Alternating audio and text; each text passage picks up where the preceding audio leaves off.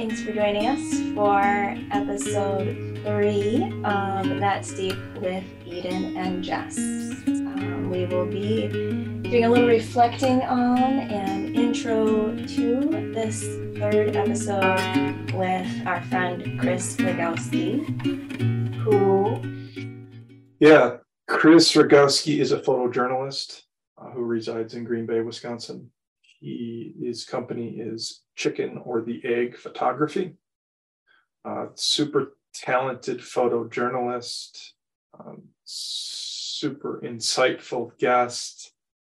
Uh, in his bio, he talks about being interested in philosophy and reading and writing about it and discussing it. And we learned a lot about who he is and his journey. Mm-hmm. And I think that we'll, we'll kind of reflect on the different components that we covered there. Yeah. Yes.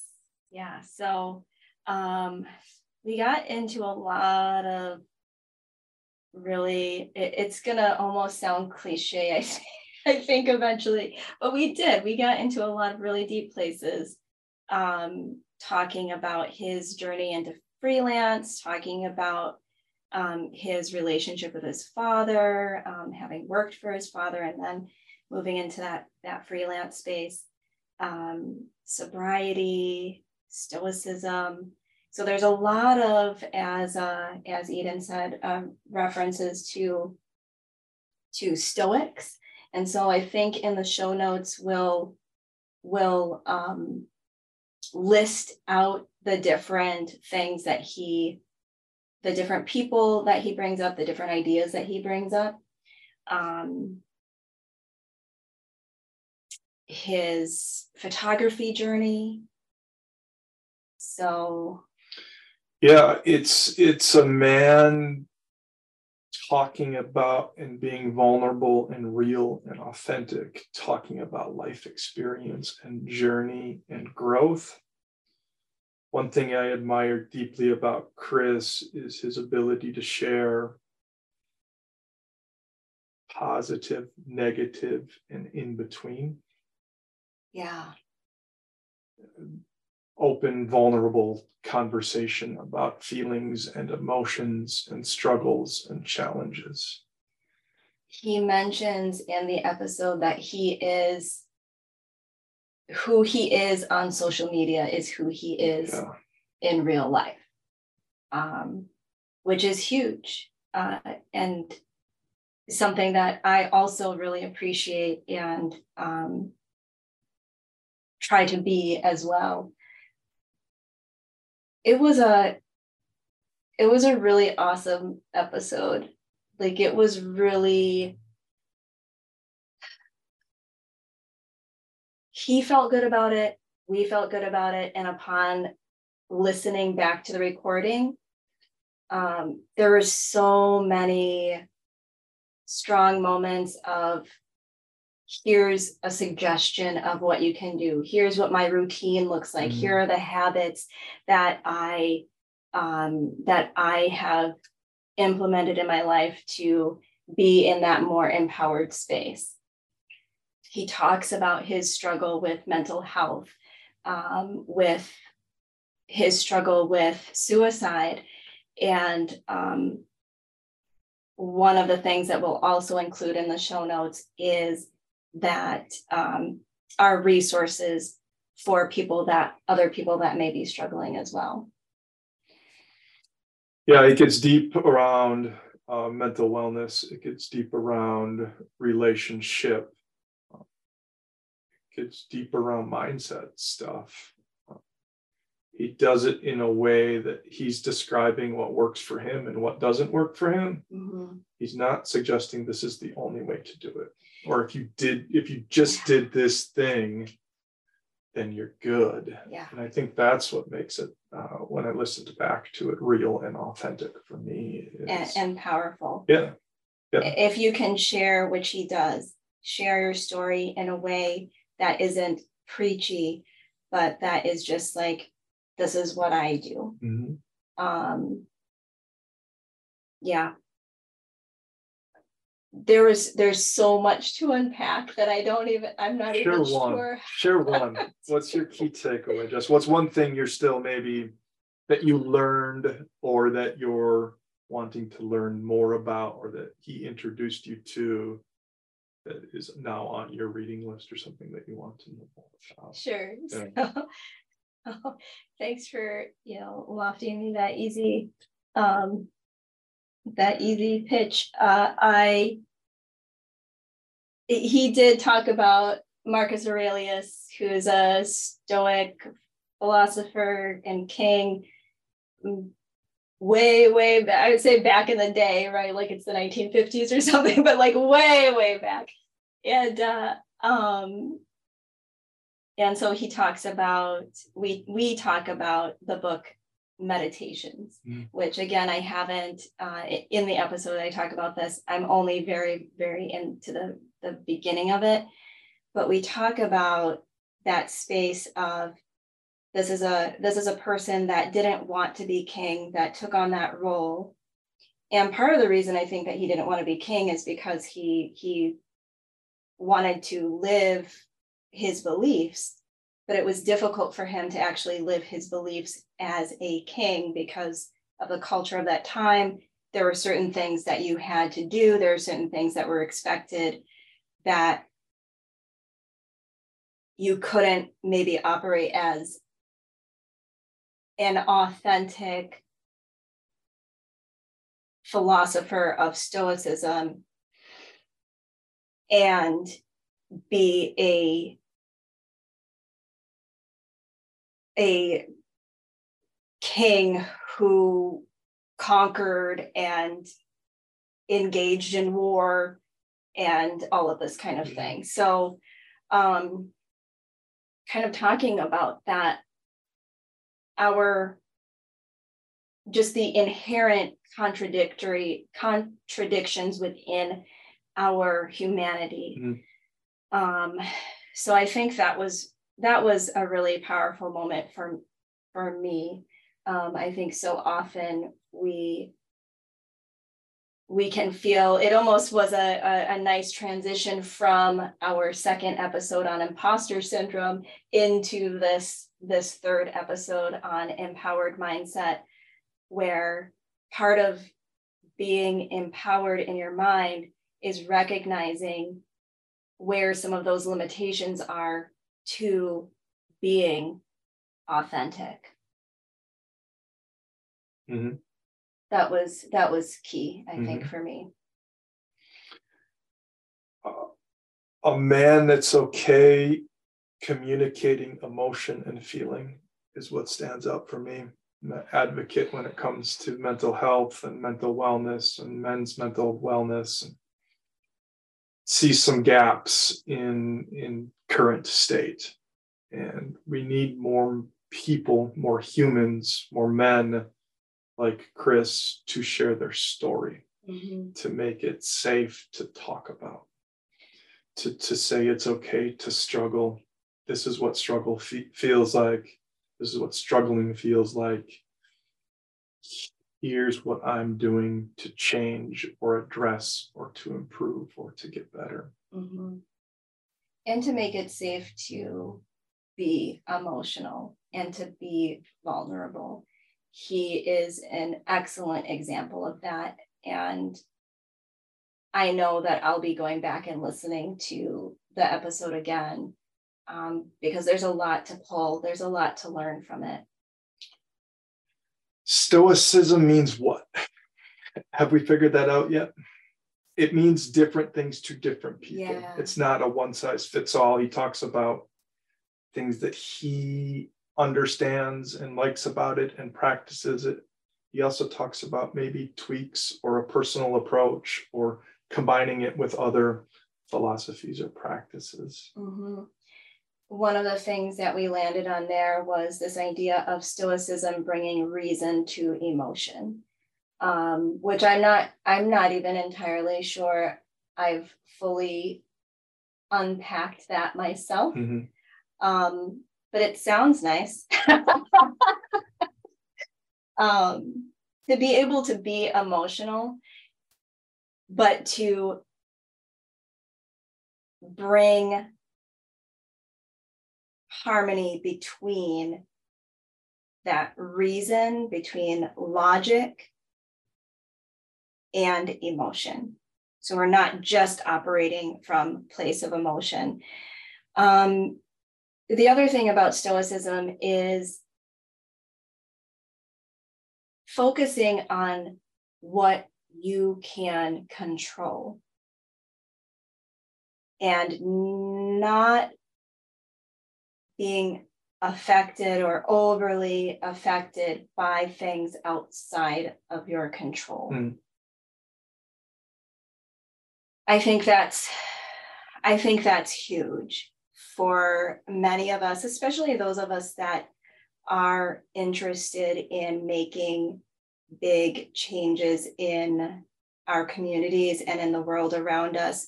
We can often maybe take on a little bit too much of that um, weight around how can we change big things that are outside of our control or how can we deal with emotionally things that are outside mm-hmm. of our control but if we focus in, perhaps if we focus in on those things that are within our control, then whatever is outside of that may naturally follow. And I think it all just starts with being an example, being an example of a person that's okay being a person, mm-hmm. right? Being an example of somebody that is okay being emotional, being vulnerable, being vulnerable, being contradictory at times, um, so that other people also feel safe and comfortable being in that space and sharing who they are or who they think they are in that moment. Or who they want to be. Yes. And what that looks like. Yeah. And what the daily practice of that looks like or could look like. Mm-hmm. Oh. Yeah. He mentions in there a, a few times, and this is something that I think that we'll work on over time. He mentions things that are um, outside the view of the camera, and certainly even with the camera, uh, there outside of the view of those that may just be listening to this. So he makes mention of um, the fireplace that's in the room. He mentions the, the different objects on there. He's obviously a very visual person. Um, and so addressing the, the um, way that we have the fireplace set up. So I did want to um, speak to some of those items. One being a drawing that some friends of my husband's sisters did. A friend of my husband's sisters did a drawing of Mike's dad, who passed away in 2010. Um, so there is that drawing. On the fireplace, something else of great importance is and I haven't talked about this at all on this show, um, is the urns to our um, that we have, you know, like ashes of mine and Mike's uh, babies who passed in 2014. Um, it was 23 weeks pregnant when they passed. And so we have these heart-shaped um, metal urns that are on that are on the fireplace. So those are two things of importance. And I and I share that because in the episode, Chris does speak a lot about death. Mm-hmm. And in a in a good way, right? Like in the sort of accept that this is going to happen, right? That we are going to die. And that is why it's so important to live a empowered, meaningful, impactful life. Um, so I did want to share that, and I'll, you know, share more on on that at a later time. but now it just feels kind of awkward because I haven't mentioned it before. Um, but there we are. Mm-hmm. Empowered mindset stuff that you're doing. Yeah. We talked a little bit about that. Do we have a a short overview of what it is and the work that you're leading and what that will be? Yes. So, empowered mindset workshops are all around seven basic habits that anyone, just about anyone, can bring into their lives, you know, barring the inability to see or the inability to walk, but there's still other things that you can do in space of those. Um, but the seven basic habits are nasal breathing, walking, journaling, getting sunlight,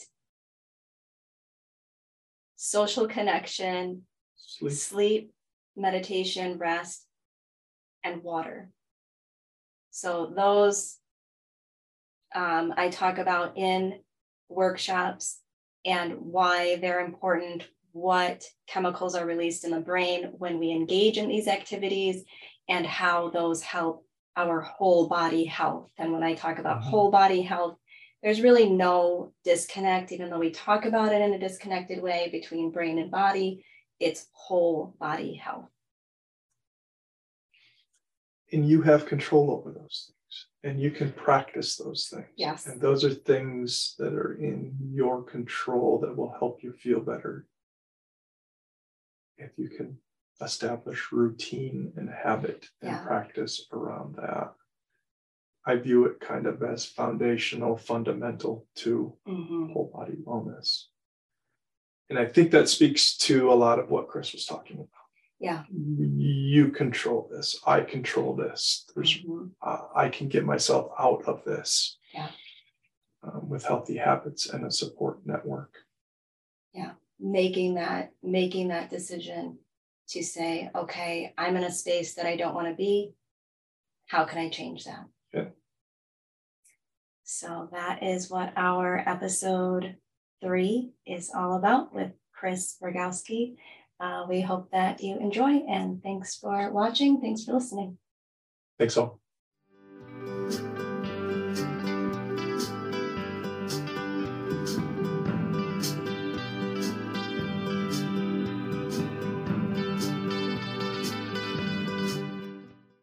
Hello, welcome to That's Deep with Eden and Jess. Today we have Chris Rugowski with us.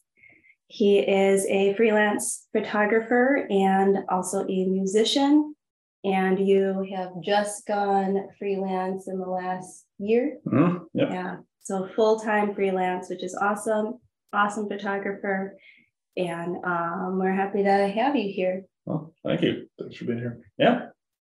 So maybe we'll start with um, just, I guess, that transition from what was your previous job or, or career and to how you decided to go rogue. go rogue. I like that. Uh, maybe get a gray streak in my hair too. But anyways, X-Men references. What? I was a software engineer for 17 years, uh, software engineer slash jack of all trades. I worked for my father and he kind of taught me everything I needed to know, but I didn't know it at the time, mm-hmm. which is kind of weird when I think about it because, you know, your dad's supposed to teach you things, but not everything that I got to learn from him. And I got paid to do it. That was the best part. Mm. And he never fired me, which was even better. I was a horrible employee. I was just bad. I was terrible. I showed up, but I didn't know how to code. I didn't know how to do any of that stuff. My boss had to fix all my problems almost every time I coded. It was kind of funny now looking back. To me, at least. to her, it's certainly. You weren't trying to get fired. You were not. No, I, I was not trying to get fired. I'm just, I'm surprised he didn't give me the, the knife a little sooner, but He never actually fired me, but anyways. So then it fast forward to um, the December before the pandemic happened, and we got in this huge fight over something. And I thought I was right, and he knew he was right. And he he turned to me and he said, You're a fraud, you're a fake, you're not a photographer, you're not a musician, you work for me. And I was like, What did you just say? And that was really like that was the thing that hit home because I was like, wow, you're right. I am a fake. I am a fraud. And yes, I play music on the side, but that doesn't mean I'm a musician. It's a side hustle that's a hobby. The photography was a side hustle that was a hobby. So he told me to do something big. At the same time, Melanie's job was uh, ending, and she had like 400 plus hours of uh, PTO to use. And Melanie is My girlfriend. okay. I'm didn't know how that, you yeah. how you refer to her. Yeah. So she's like, it- her boss told her she's got to use it or lose it. And she's like, well, I'm not going to lose out on all that PTO, right? That would be nuts. So she's looking at all these trips, worldwide trips, and all this stuff. And little did I know that she was doing that at the same time that I got in this huge argument with my father. And within the next week, she's like, Chris, you've got three choices. We're going to India, China, or um, Ecuador. And I was like, well, let's just pick a stick, I suppose. Find one. I don't know if I want to go to China right now because this was when the pandemic first started making its rumbles. Mm. Yeah, China had closed its borders. So at that point, we were like, all right, well, we're definitely not going to China. Woohoo, which was fine. So we decided to go to India. And I, I remember walking into my dad's office and I said, all right, so you told me to do something big. Yeah. I need 18 days off. I'm going to India. That, that's not what I meant. I didn't mean like that big. And I went, what did you mean? Well, I don't know what I meant, just not that. And um yeah, it kind of like it snowballed from there. Just I went to India with Melanie, who pretty much funded the whole trip because I couldn't afford it at the time. And India was like my first venture to try to pretend like I was a National Geographic photographer or a journalist of sorts. And I, I, I acted on the whole trip like I was a journalist, Mm. just documenting everything. And then when we got back,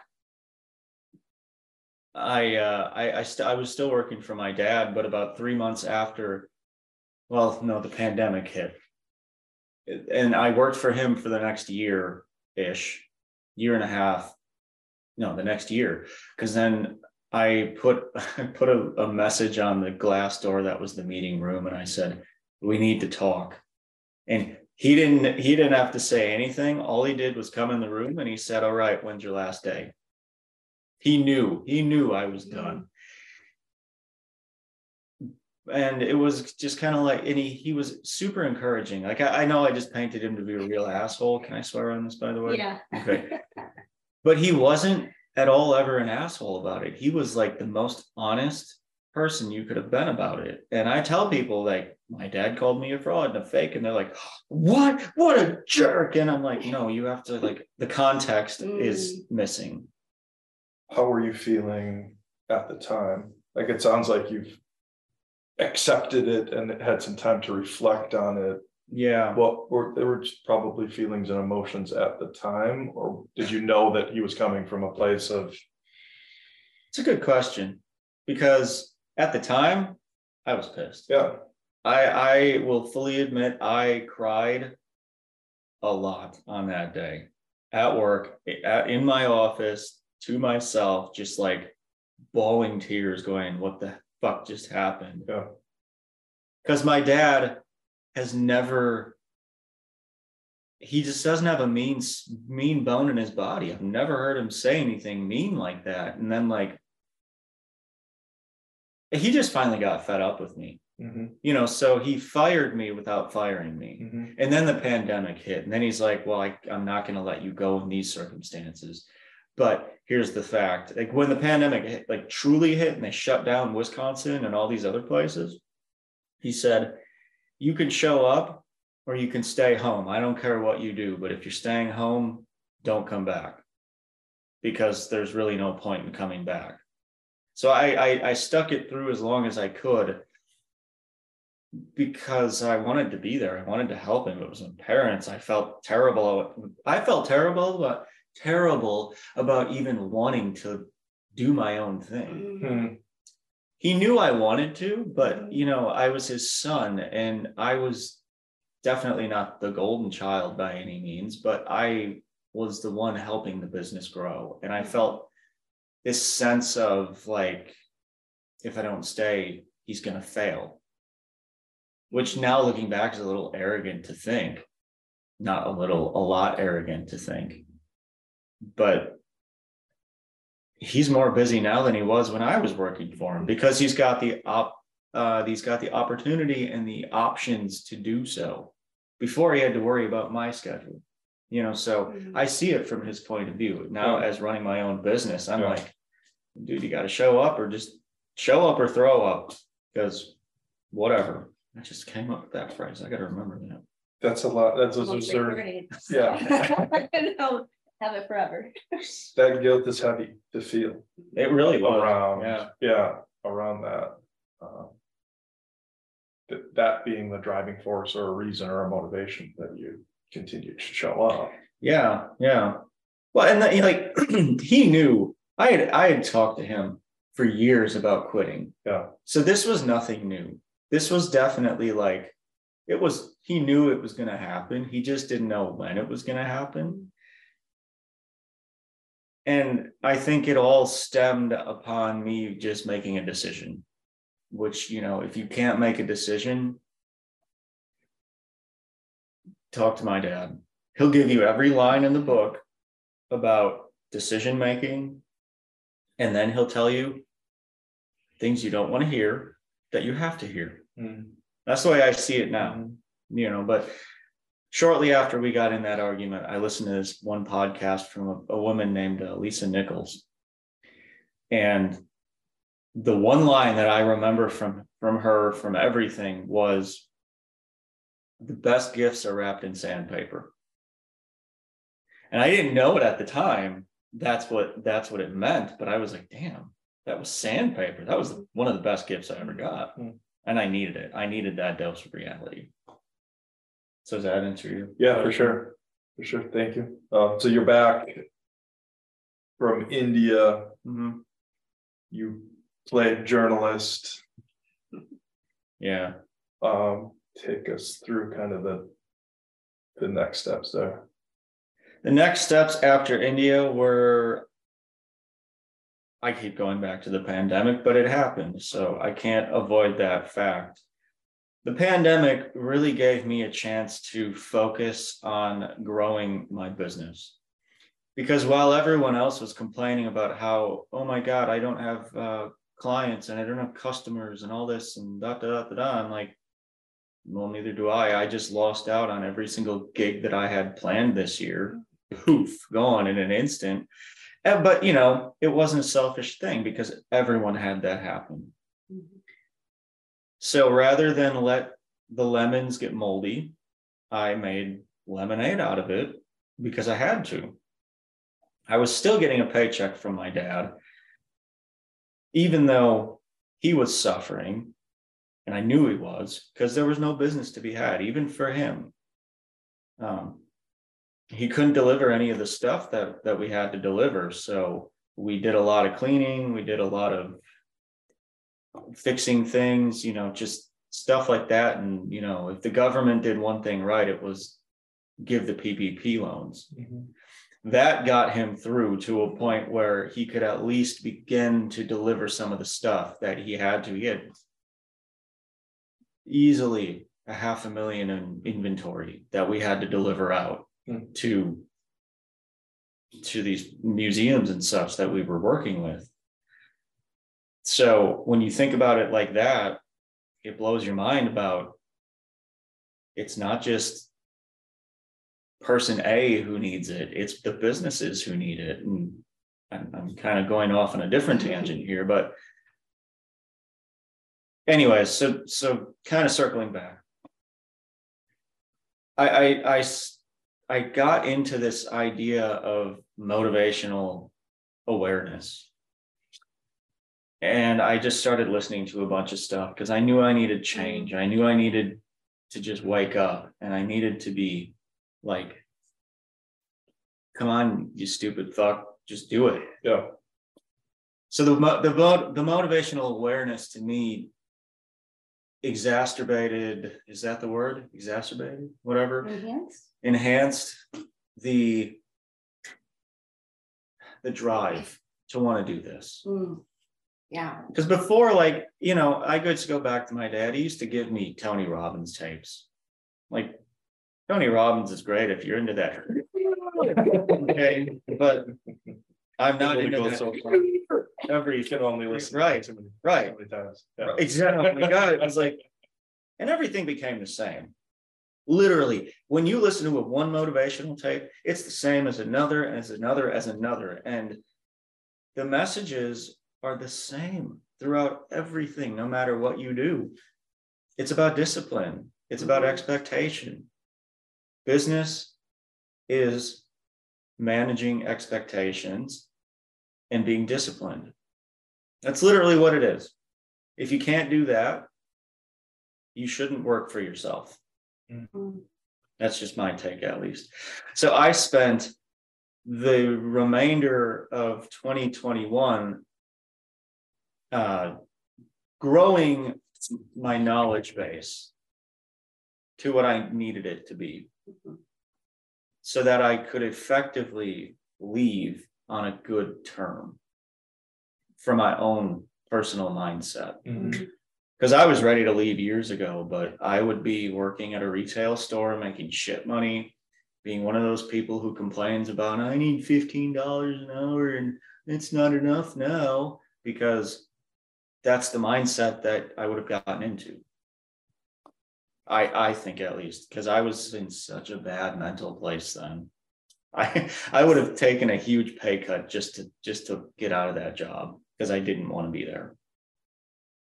So what, um, I guess, how did you decide? Was it kind of just deciding, okay, I need to get out of this headspace. What can I find that can help inspire me? to start with that? Um, because I'm always interested in how we who have been in those difficult places um, mentally and maybe even you know with job stuff or even with personal stuff, um, where the switch flips to where you're just like, okay, now is the time for me to make some better decisions for my life or make some different decisions for my life and really take control and So when, when did the switch kind of flip? when did that switch flip for you?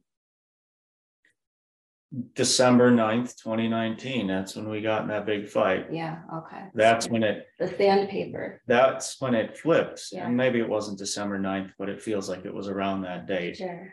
Um, and, that's really what, what flipped it.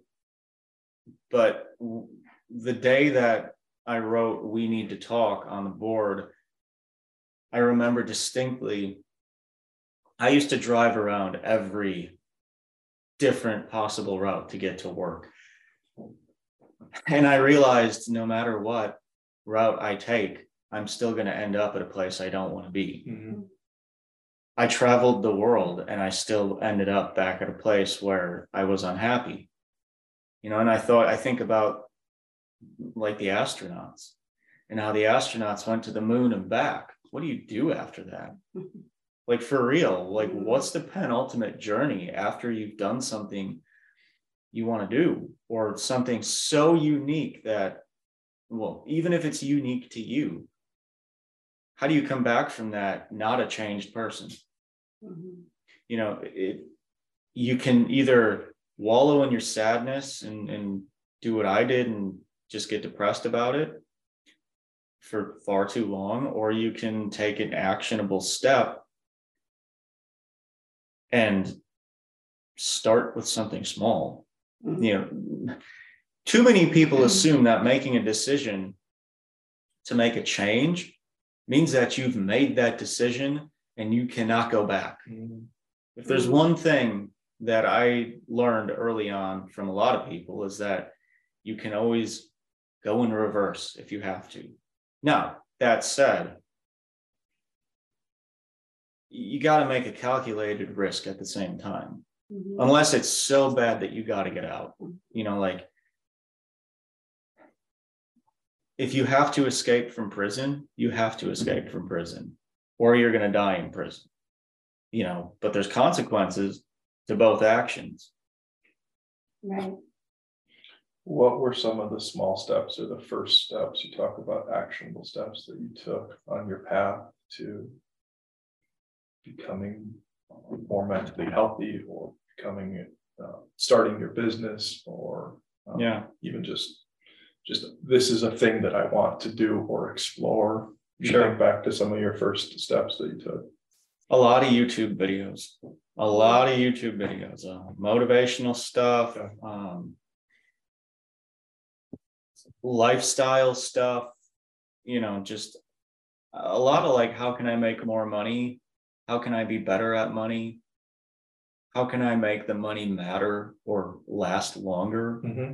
Um, because at the time, I didn't realize how much I actually made, which was pretty decent money, but I was wasting it on things I didn't really need to be wasting it on. Right.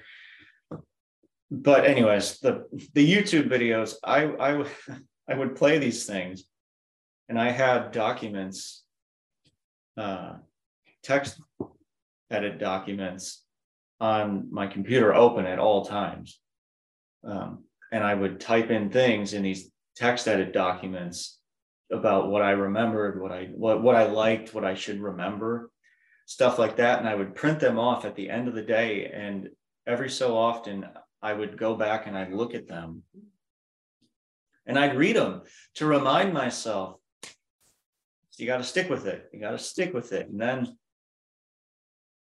because you know, it it for me, I'm a very tactile person. I'm a photographer. I was just telling this to someone yesterday, actually, because she was talking about digital marketing, all this other shit. And I'm like, yeah, that's great. Then she asked, how do you do with online learning? And I went, I'm a photographer. What do you think? I go out and I take pictures of physical things. Well, that means you must be implementer. And I'm like, yeah, I implement, but I'm also very physical.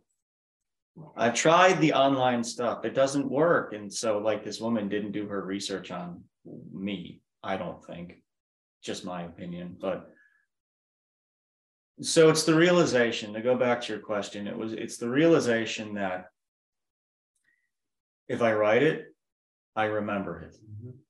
If for my for the way that I operate, if it's out of sight, it's out of mind.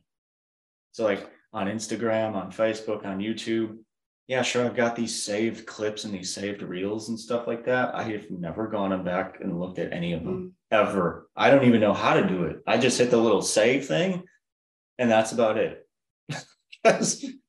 Oh, one day I'll figure it out, but whatever. So the first, so that first step though was Yeah. the, the looking at the inspiration, like watching those, those videos that help to kind of get you in that right headspace. Yeah, And then taking notes on those and then re, reading those notes. Mm-hmm. Yeah, and I saved them all in a folder. So I, I got manila folders and I put everything in Sure. my business motivational folder. And actually, I was just looking at it this last weekend. I'm like, man, I, I printed a lot of stuff. And I remember one day I came up with um, the ABCs of motivation or something like that for me. It was like, it was an A through Z list of things that I, I would have to find it again. In fact, I'll find it and send it to you and you can Yeah. send it to you. Yeah. maybe it wasn't motivation, but it was sick, the ABCs Sure. of something. Yeah. But it was like such this moment of time where I was like, damn, I did that. Like this shit was making an impact. It wasn't just it wasn't just words on paper. Mhm. That's the real thing. If it's just words on paper, cool. Read a book, read the dictionary. That doesn't mean you're going to understand what the dictionary says a word means. You know, I think the first step is truly making an effort to let things stew and brew and become food. Mhm. The food that fuels the fire, or the wood that fuels the fire, the food that fuels you. I like that analogy. Mhm. What stands out as being particularly motivating, or what are the things that you learned that you put into practice?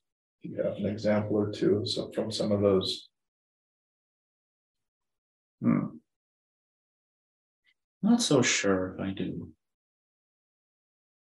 I think I go back, I go back to just the sandpaper comment. Cause that one, that one always makes me remember when I get really pissed at someone for something they said. I have to remember that there's a reason they said it. And there's a reason I needed to hear it. I might not fully understand what that is. Like there's there's two examples that I can remember that they really hurt. They really hurt, but they were necessary. Like my one of my former friends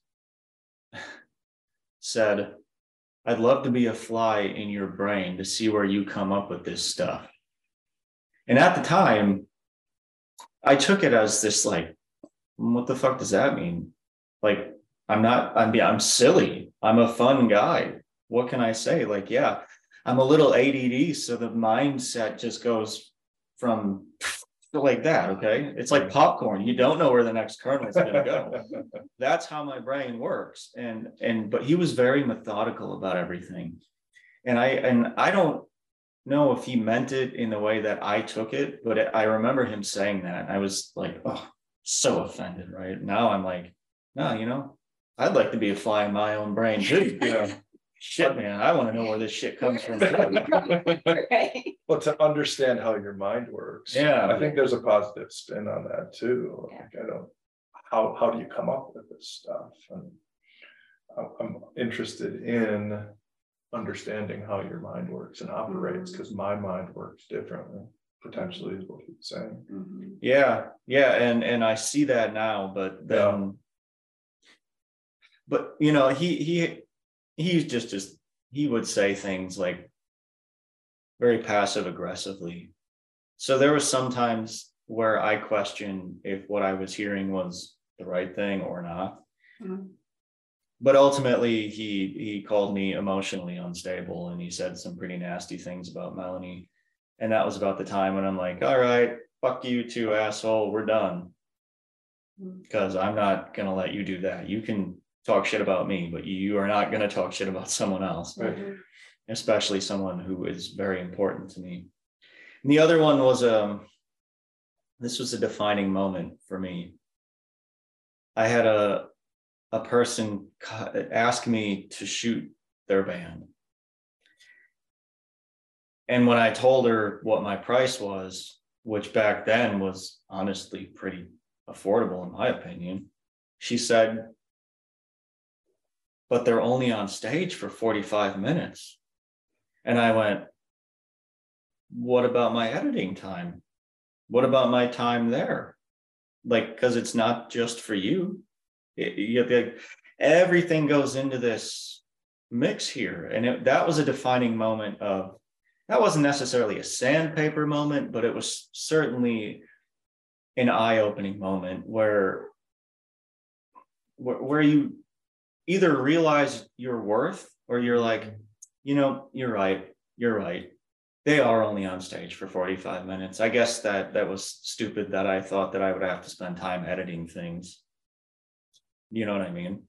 So did you question your worth when she, when that question came up? I- Or did you, did you kind of, did you have that sense of value at that time to just, nope, this is what it is? With that situation specifically, Mhm. I, I knew what I was worth. I Yeah. knew what I was asking was the right thing. There are, there have been times where I have questioned my value, maybe not my worth, but my value to the situation. But that's all part of the learning process. If, Mhm. if you don't, if you don't walk away from some things questioning, then you probably are not getting out of your comfort zone too much. Mm. Yeah, I, I, the question of, of value and worth, uh, especially when it comes to, um, I, I see this a lot in wellness, um, as well as in the arts, especially, um, music, all of that is, there is that sort of, oh, well, if you love what you do, why do you need to get paid for it? Yeah, And there is so often, there's, there's way too many, I know for, when I think about the yoga industry in this area in particular, way too many teachers underselling oh yeah, their um, service. sure. Um, and it, and there is preparation and there is, you know, just like in the art world, it's not just that moment of No, shooting. No, It is everything that you prepare ahead of time,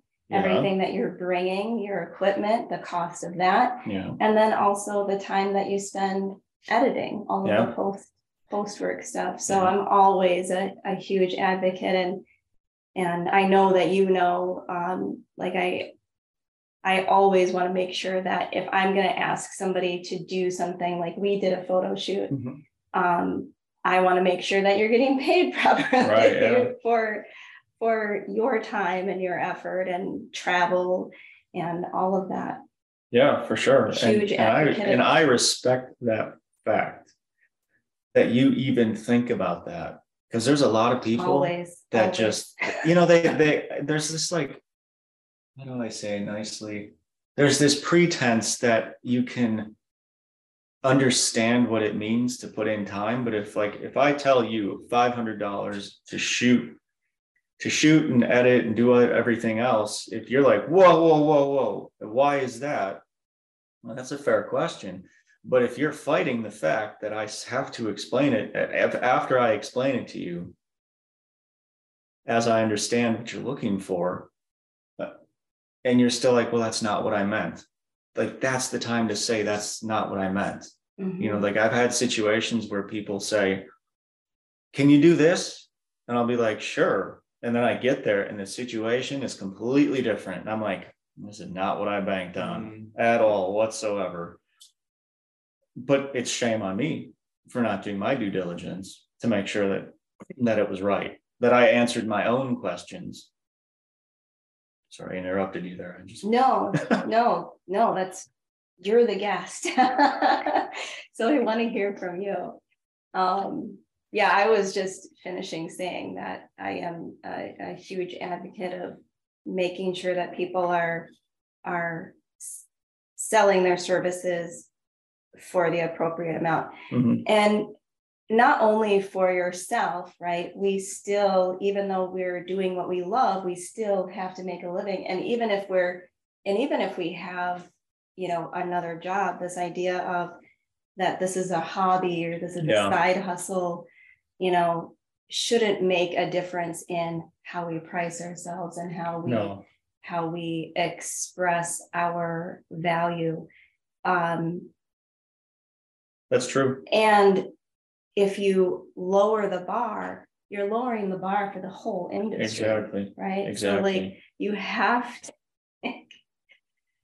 you have to price yourself in a competitive way Mhm. Because this is a job, you know, Yeah. and running your own business is not easy and it's it's a 24/7 game. Yeah, It's like yeah. you don't it, there's no, there is really no downtime when you're, No. when you're running your own No. business. it's it's understanding it's understanding what it means to understand your worth and your value because there's a lot of people out there who think it's a get rich quick scheme Yeah. who who think that if i watch this youtube video i'm going to learn how to do it no matter what the thing is Mhm. drawing yoga pictures singing you know that that's all art stuff but you know you you you put this into any job Mhm.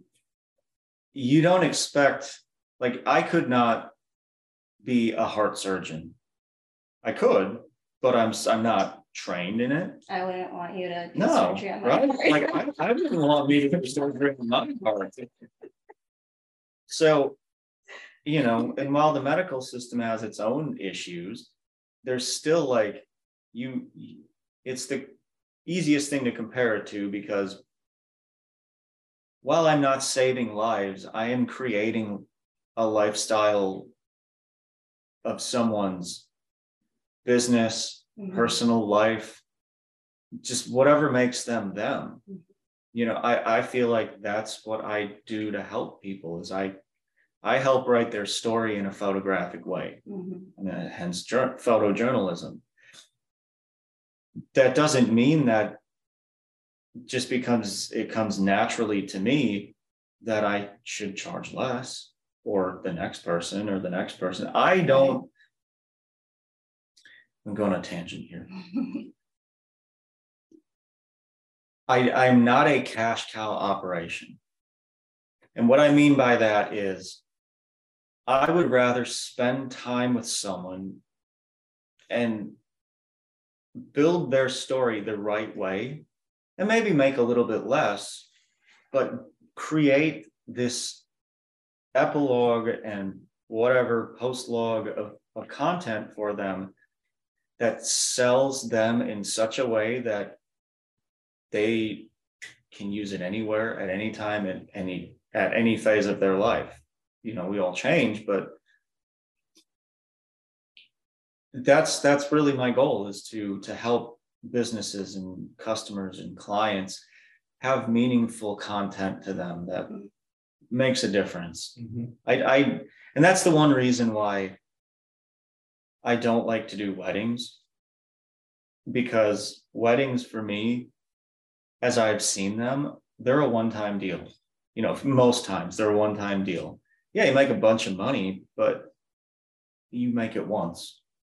And I'd rather make a relationship so that I have, you know, a return on investment every time I talk to someone. Oh, we got a new project. Cool. Awesome. You know, stuff like that. That was really creepy. I thought my ear was going stupid on me. No, just being, being, being. Need some camera time. Right? Yeah, Does that make sense? I like that. for sure it does. Yeah. Yeah, you care deeply about, oh, go ahead, Jess. I was just gonna say, I like that idea of um telling someone's story, a business, a client, or personal um story through photography. Yeah, yeah.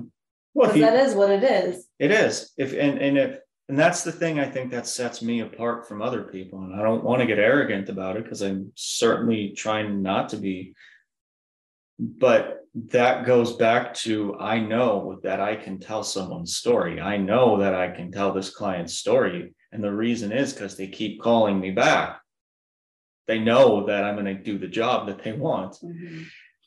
And I think once people see that and they see their ROI on what I've given them, they see this creation like like the brick wall over there that you people can't see, but it's just it's the little things that that make up the whole wall.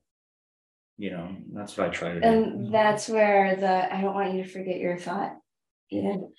It was just how much you care about the output, how much you care about the actual delivery of what you're doing and Yeah. less about. Maybe meeting the demands of the contract or getting done with that one project. Mhm. It is. I think as an entrepreneur and maybe a new entrepreneur. we care so much about the craft and the impact that the craft is having, Oh, yeah. and less just about a product or a service delivery. Mhm. Yeah, that's that's true. And I the one thing, so I've been in small business my entire life. I worked at a grocery store and UPS. Those are the only corporate jobs I ever had, if you could even consider those corporate. Other than that, I was working for my dad since about age 16. Before that, I was I was the neighborhood uh, lawn guy you know, like I've always been the entrepreneur in my mind because my parents said, "You want something? Find a way to get the money to get it." Yeah. Hmm, I I can. That's entrepreneurial mindset, entrepreneurial mindset. It is. Stuff. It is. That's empowered mindset stuff, It I think. Yeah. Yeah, and and you know, I realize not everyone has that. That's the other thing too is people need to realize that not everyone is going to have that. And that doesn't make the non-entrepreneur type any less of a person or any less valuable in society. I think we live in a mm-hmm. world that that is so focused, hyper focused on this hustle. You got to make money. If you're not working 20,000 hours a day, you are going to fail. Yeah. Cue Yeah. Gary V. I love his stuff, but my God, he is like, he's the biggest hustle guy in the world. I love Gary. I do too. But then when you actually like when you look at his stuff and you dig a little deeper, he's really down to earth and he doesn't work Yes. that much. Yeah. He actually promotes not working Yeah. like you know the the um the Elon Musk works 16 hours a day and sleep four. Mhm. Well, what is what good does that do? Twitter's falling apart because of that. So, you know, that's just the way I think about it, at least. It's yeah. Has that mindset changed or shifted, or have you always been in that?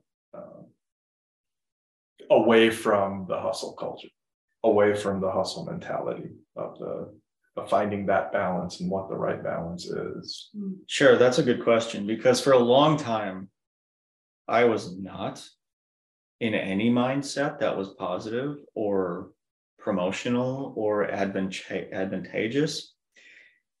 When I started watching these motivational videos, that's kind of when I started on this idea of, of hustle. Like, so the thing is, I'm going to rewind this a little bit. Mhm. All right. For you kids who don't get it, we're going to press the rewind and go, right? You sound like a damn turkey there. But I love it. so I remember distinctly, I've always kind of had this hustle mindset, but again, going back to the fact that I I'm slightly ADD, so I've got a popcorn brain like people can't believe. It, takes a lot of energy for me to focus on something like this answer.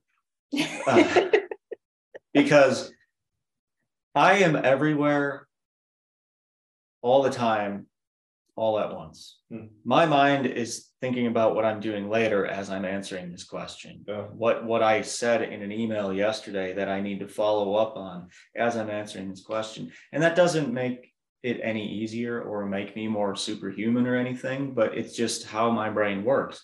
And I once had a friend tell me, you need to slow down and you need to stop working so much and you need to come hang out with me. And I went, the hell I do. And Melanie, Melanie in all her greatness was like, no, man, you don't understand. If he's not working, he's going crazy.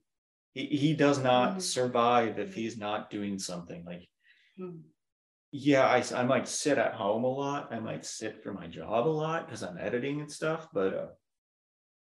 I don't sit a lot. The mind is moving. I am constantly in motion a- and you know, th- if that's what the hustle culture is, the constantly in motion, fuck, every person with ADD has the hustle culture in them. Mhm. They just have to learn how to hone their craft in. Mhm. And the day that I figured out how to hone my my my craft in and really laser focus on the thing that mattered, I was like, all right, I know what I can do and I know how I have to do it. Does that answer your question? Yeah, Like super Yeah. long form? yeah, and that was finding your way, building your business, Mhm. focusing, focusing on what you wanted to do. Right, Yeah. so is that, is that what you're describing when you're talking about Kind of, finding like- it? Focusing on what you want to do. Yes and no, yes and no, because it took, it took a long time for me to figure out what I really wanted to do. Whereas, you know, because here's the thing, you, you got two hands. What's your dominant hand? What are you really good at? And then you've got your not dominant hand and what are you okay at? Mm-hmm. Okay, so between the two, they kind of have to try to work together, right? Have you ever tried to use your non-dominant hand to shave? Not, not lately. I can tell.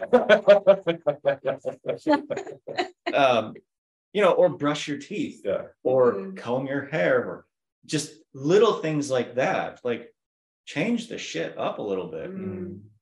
Stop using your dominant hand and your dominant feet. And that was me. And anyways, We're running a professional operation here, Chris. I know. How dare you? cut. And, and, um. How do you know you've found it? What does that feel like? Once you've gotten to a place where Mm. you found it? I think so, I think a lot of people, You get truly, truly excited about it. yeah, Mm. You don't just get like, oh, Mhm. look, this happened. I'm kind of like, this is kind of cool, whatever. No, man. The day I established my LLC, I was out on fucking Facebook. Like, I did it, people. I put the LLC through. Man, I feel great. The day Yeah. I quit drinking, I'm like, fucking A, I quit drinking. I did it, right? Yeah. The day that I got in accepted into Rockfest, I didn't post because I couldn't yet. But the day that I signed the contract, I was like, fucking A, people, I did it. I'm in Rockfest as a photographer. And and you get so pumped about the thing that you're doing. Yeah. That you can't hold it in. I don't know how people can just hold all this stuff in. I, but I'm a very external person. Like I, I, I wear my heart on my sleeve, even though I have walls around me. There are things that I don't like to tell people, but I'm an open book for the most part. You know, if you follow my social medias, you will see I put my entire story out there Yeah. because if I don't, there's two things. One, it holds me accountable. And two, it shows that I'm human. Mhm. And if you, and this is the other way I see it is that if you're not,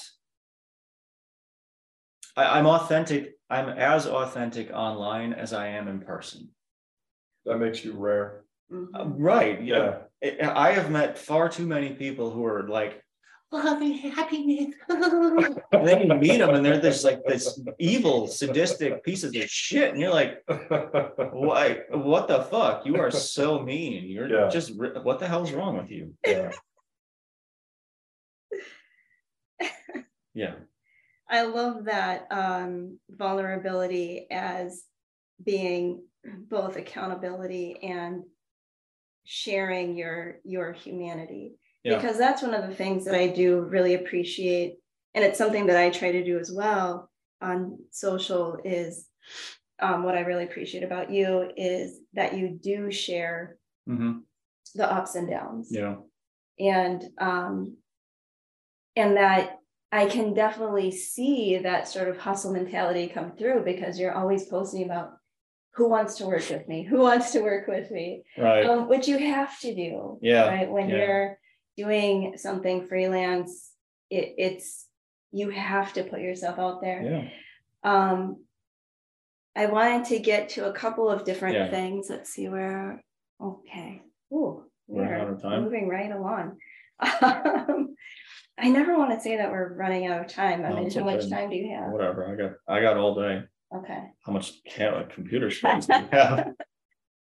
uh, we'll see should be good um okay so thinking about a few things Yeah. I wanted to ask about that. Oh, shoot. Were these the questions you texted me? What did I text you? Let's just go back to that. No. well, let's just let's go ahead and talk about your sobriety because you brought that up. Um, yeah. This episode, I, I didn't even name the episode at the beginning, but we can do that in our reflections. Stoically. Um, so I do want to talk about. Okay, maybe I should just list off what I want to talk sure. about. okay. I want to have you talk about yeah. stoicism. Mm-hmm your kind of philosophy of life, your sort of belief system, where where you're at with that. Yeah. Um, how you kind of came to that, and then your sobriety. Um, one of the things that you had mentioned as we were kind of getting ready here is water, right? Like you don't drink caffeine, you're just drinking water, and that's one of the things um, uh, that I address in my empowered mindset stuff. Okay. So um, I've been focusing a lot on the very simple basic habits that help us mm-hmm. enhance our mindset sure. or help us have that sort of more growth mindset from water to journaling to sleep, meditation, um, walking, things like this. Yeah. So, very simple things. So, I wanted to talk about, yeah, so your sobriety, maybe some of those habits that you do that help, um, yep. and maybe just your routine okay. in general. So wherever you want to start. Sure. The let's see, I'll say this about the sobriety. It was the best decision I ever made, of course. It was also this one of the scariest decisions I ever made because mm-hmm. that was I hate painting myself like I was an alcoholic, especially in Wisconsin, but that's the culture we have. So mm-hmm. I think I felt more at ease being like, oh, yeah, let's have a drink, whatever. But, you know, sobriety for me has been a journey of really addressing much deeper issues than just removing the alcohol, uh, which was my main addiction was alcohol.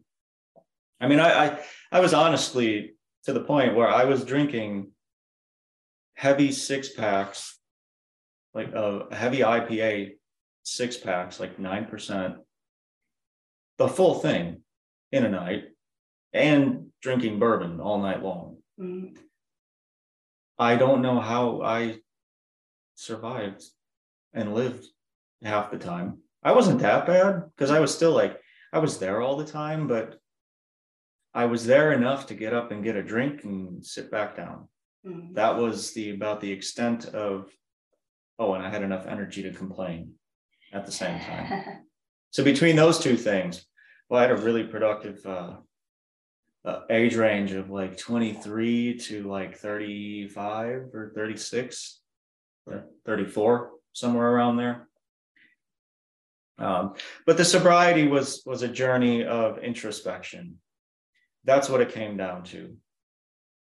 What really prompted it was I had tried quitting for years. And there was a point where I did. I, I quit for about a month and I was like, oh, this is great. And but I, at the time, I didn't tell anyone. I didn't do anything about it. I was just like, I was on this anti Facebook, anti social media kick. I just didn't want to deal with people. I just wanted to be around, excuse me, be around myself and show that I could do it and see if it really mattered. You know, did it actually change me? And in the month that I didn't drink, I think it did change me, but not enough because at the end of the month, I was like, I've been a good boy. I can have a drink. Mm-hmm. Well, you know, that leads straight down the hill again. And I remember distinctly waking up that next morning after January had ended or whatever it was. I know it was during winter. And I I woke up and I'm like, oh, I'm not doing this again. This is bad. I hate this. And then I just kept doing it over and over and over. And and finally I just I woke up one day. And it wasn't a light bulb as much as it was just something clicked. And my body was like, all right, you don't need it anymore. You're done. Hmm. And in that instant, I said, all right, well, I'm going to finish off what I have in the house because I don't like to waste things if I can avoid it. So I finished off what was in the house, and the last beer that I drank unintentionally was uh, FML, which was at the beer was FML for like Fear Mouth Lion, something like that. So not fuck my life. No, but like I associated that with fuck my life. And it was like the most insane thing because I, I remember took this the final swig and I went, well, that was good. What do I do now? Mm. And I was so bored out of my mind. I didn't know what to do. And I remember telling Melanie, I'm like, I'm I'm done drinking. Like uh, we got to find things to do because like I'm I got to keep my mind moving. Because like alcohol is a depressant, so it shut me down so that my my my popcorn brain would just you you know power down, cue the windows, do do do do whenever it happened. Um, and then I, I don't know, it was, it was a lot of discovering myself and what I thought I knew about myself versus what I actually knew about myself. Uh, and I, I do have one friend to thank for talking me out of having a drink on my birthday.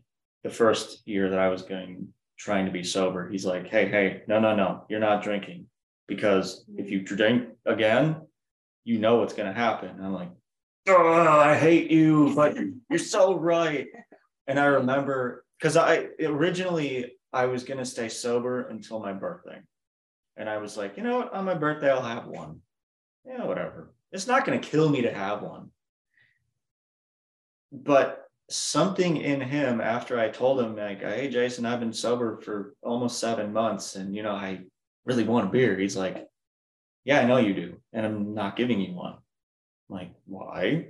Because if you have it, you know it's going to happen. I'm like, fine, fine. I'm to fight you all night long. But I woke up the next day, July 30th, and I was like, I did it. I did it. Mm. Thanks, Jason. And I remember thanking him for that. But Yeah. now I'm going on, it'll be two years in January that I've been decidedly sober. I still drink NAs. I feel like I have to disclose that because yes, there's a little bit of alcohol in there, but you know, it's like drinking decaf coffee. There's not enough to really do anything. You got to drink like a hundred of those things, and there's no way What I'm drinking a hundred of them. NAs, What is that? non-alcoholics. Oh, oh, okay. But the reason I do is because I do like the flavor Sure. of the maltiness, the Mhm. grains, everything else. It's just, it's just not a flavor you get with soda or something else like that. Mhm. But usually with the NAs, it's like one and done.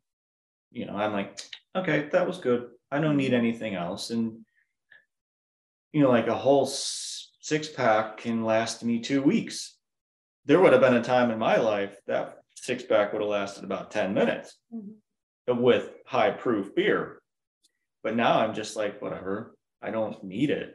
And I like, I remember I bought some just recently and, you know, I was saying the out of sight, out of mind. I completely forgot about it. So I'm, I'm looking in the fridge and I went, huh, I totally forgot I had this.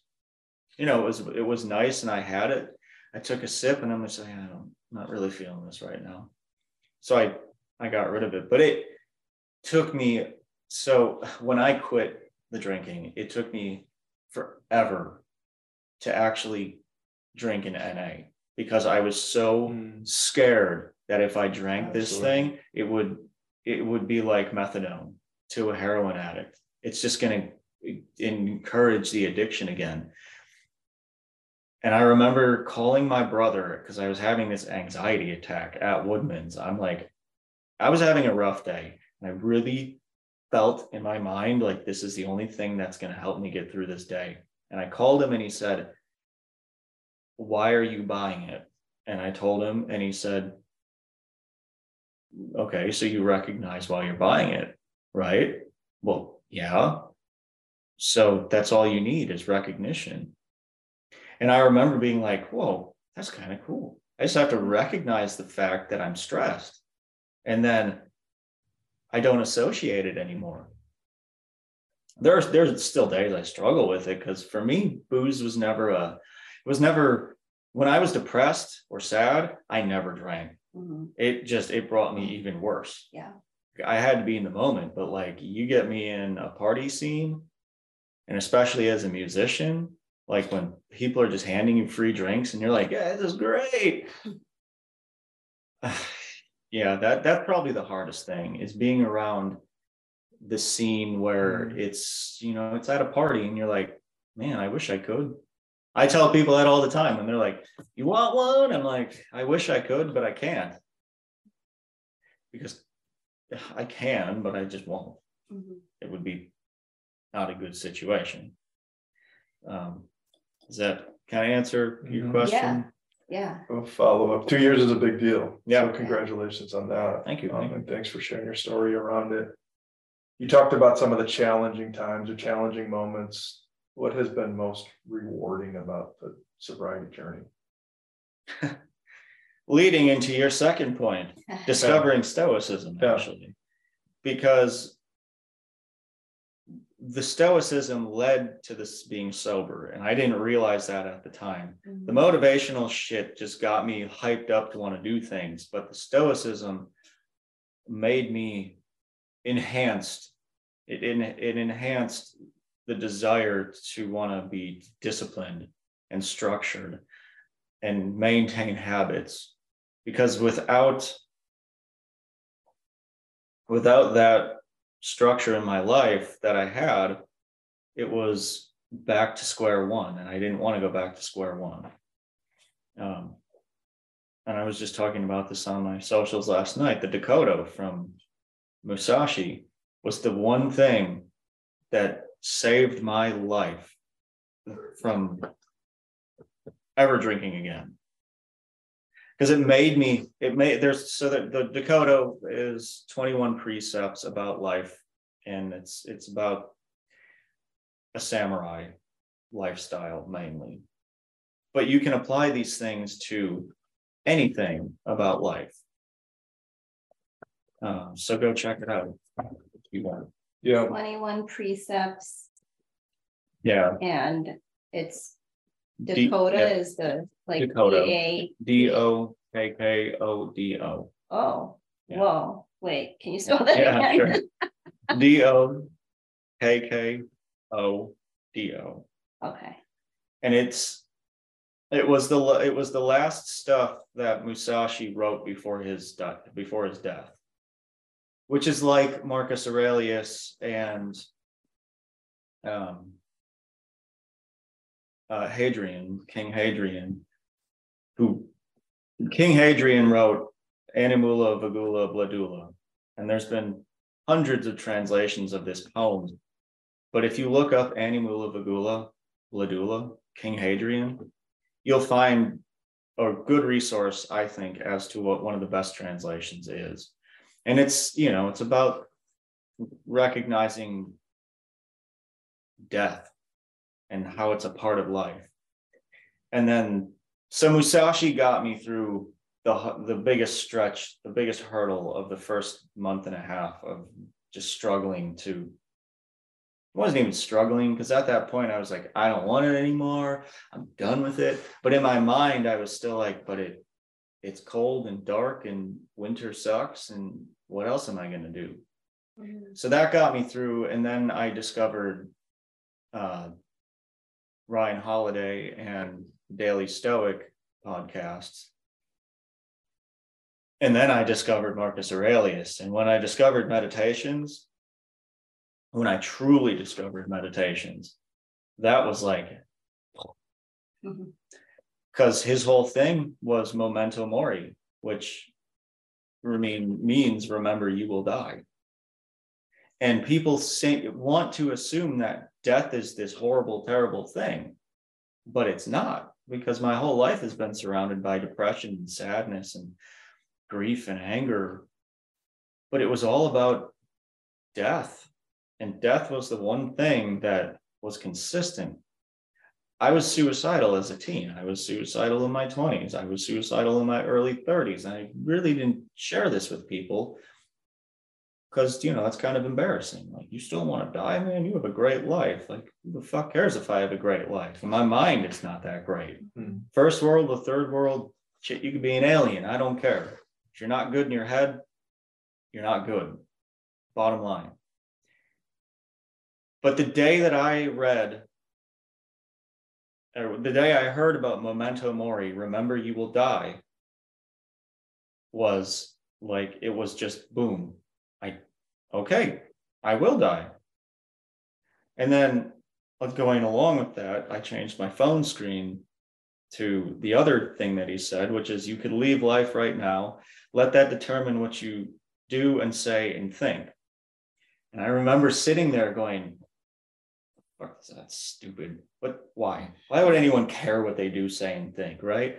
But it matters. It matters because while while your goal in life should not be to be remembered for anything, mm. that's just my opinion, because we're all insignificant creatures at the end of the day.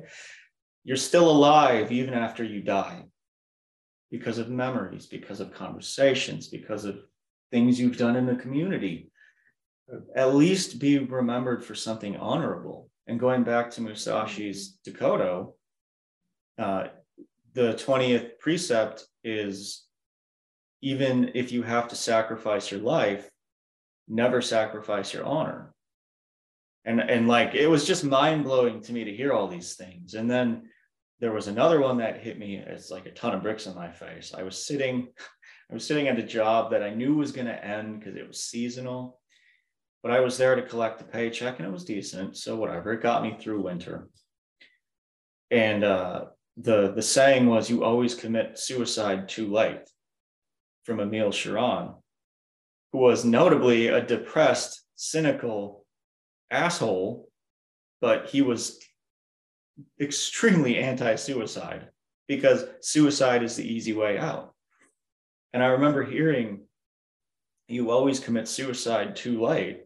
And I remember that instant, like my heart just went in my stomach. And I was like, you know, that's true. And then I started singing in my head the theme from Annie. The sun will come out tomorrow. you know? but it was like that whole thing was you, you know, if you if you wait until tomorrow, so stuff could change. Yeah. And then the, the decision making matters. And I've started to lead a life where I don't make decisions at night anymore. This is going to the habits thing now. Did I answer your question? Mm-hmm. Okay, so going to the habits thing, I, I actively decided I'm not after a certain point in the day, I am done making decisions. My decision mm. meter is done. Because if I make it too late in the day, it's like eating too late. I'm going to feel like crap. So I make all of my important decisions. And after I've worked out, after I've journaled or read or something like that, because it's only after that point where I feel alive enough to be like, great, I can make this decision effectively. Mm-hmm. Not just because I need to make a decision, because I have to make a decision. Um, and and so every day almost every day. I wake up at 4:54 a.m. and I get up and Is there something significant to 4:54? It just feels earlier than 5. Okay. I, I, tried I tried waking up at 5 a.m. and I'm like, oh, it's too early. So I'm like, let's wake up at 4:57, I think is what I put it at Started. originally. and then I was like, oh, I don't know what about this random time. And it just kind of like it took three months, but it's clicking now and hmm. three months of that consistent wake up wake up and that that opened my eyes to enough of the day that i was like by eight o'clock i'm completely alive hmm. i like that you know it doesn't work all the time because my lifestyle is kind of different and there are days where i can be out till one in the morning now that said, I also prioritize my sleep, which is something I never used to do. Mm-hmm. if you if you prioritize your sleep as much as you can, those with kids, I feel bad for you, but do what you can, I suppose. Um, if you can prioritize the sleep so that you know the the maximum amount you need for your own personal body, do it. Do it. Fuck everyone else who says, "Oh, you're a loser for going to bed." Be a loser. I'd rather be a loser laying in bed, getting the right amount of sleep, than a loser during the day who can't perform because I didn't get enough sleep, because I drank, because I I didn't do the the the habitual things that make a difference to to the day. Because if, if the, the the days that I break my habits, I find myself like completely lost. Mm. I'm like, what do I do now? Like yeah. the, I, I don't lie. The last the last week or so has been difficult because I've kind of been breaking my habits, but I've also been doing different things at the gym. So I'm trying to like figure out this good balance about what matters, what doesn't. You know, like when I started lifting weights and doing full body workout stuff, I had to change the way I, I approached the day because I, if I run, it's one thing. I know how my body's going to react. I can intermittent fast until noon if I want, if I'm going to run. If I start working out and I'm like, oh God, my legs are on fire, my arms are on fire, my chest is on fire, like, screw this. I'm going to eat the carbs because I just really want to eat the damn carbs. But, and I'm going to break it before noon. But then I also kind of tell myself at the same time, well, you did that, so compensate by not eating super late at night. Mm. You know, it's just like mm-hmm. balance. It's all about balance. That's the way I see it. Habits are balance at the end of the day. But you can't be so strict. And this is the thing about habits. Mm-hmm. You cannot be so strict that you can only stay in your little circle. Got to be able to get outside of your circle a little bit, at least a little bit to see if your circle is still what you think your circle is, you know, like a cat running in a little donut toy. who just isn't in the donut toy anymore. But you know, if that's your circle, you still need an exit. Every spaceship has an emergency exit pod. Think of it like that. Life still has an emergency exit pod, no matter where you are. The only thing that doesn't have the exit pod is the exit pod. So just make that's where the calculated risk comes in. I was going to say there's um, value to being flexible. There's mm-hmm. value to that discipline, right? Of, okay, every morning I'm getting up at this time. I'm doing this particular thing as my habit to like get um, motivated to do whatever I need to get done in the mm-hmm. day. Um, but there's also value to being flexible with that because there is, um, you don't always know what's going to happen, right? Like there's there's things that might just come up, and now instead of doing your workout, you're um, helping out a friend or doing something, right? Like there's yeah. other priorities. So I think yeah. there is that um, bringing into harmony okay what do i know that i need to be motivated for the day but how can i adapt to whatever life throws at us and and i think yeah. that's maybe where a little bit of that stoicism that philosophy comes in yeah absolutely. is being able to being able to adapt and yeah, yeah. to continue to move regardless of you know maybe some of the the chaos or busyness that might um, just come into our lives you know that are things that are outside of our control. Yeah. So the big thing about that that i think with stoicism is that far too many people think it's completely unempathetic and it's everyone mm-hmm. for himself and you basically are just a, a person who doesn't have feelings mm-hmm. And I suppose to a degree, one could consider Stoicism like that, but I think that Stoics are some of the most empathetic people out there. Because you're also at the same time of letting the shit roll off the back, water off the back, whatever you want to call it, you're still recognizing that people have their issues and you, you just have to let them deal with it how mm-hmm. they deal with it but you you have to be able to see it from their point of view you know it's i'm not overly religious by any means and and i'm talking christianity and catholicism that kind of religion um, organized religion but i am spiritual and i think after looking at Stoicism and looking at spiritualistic stuff and organized religion, everything is connected. It's just written out differently.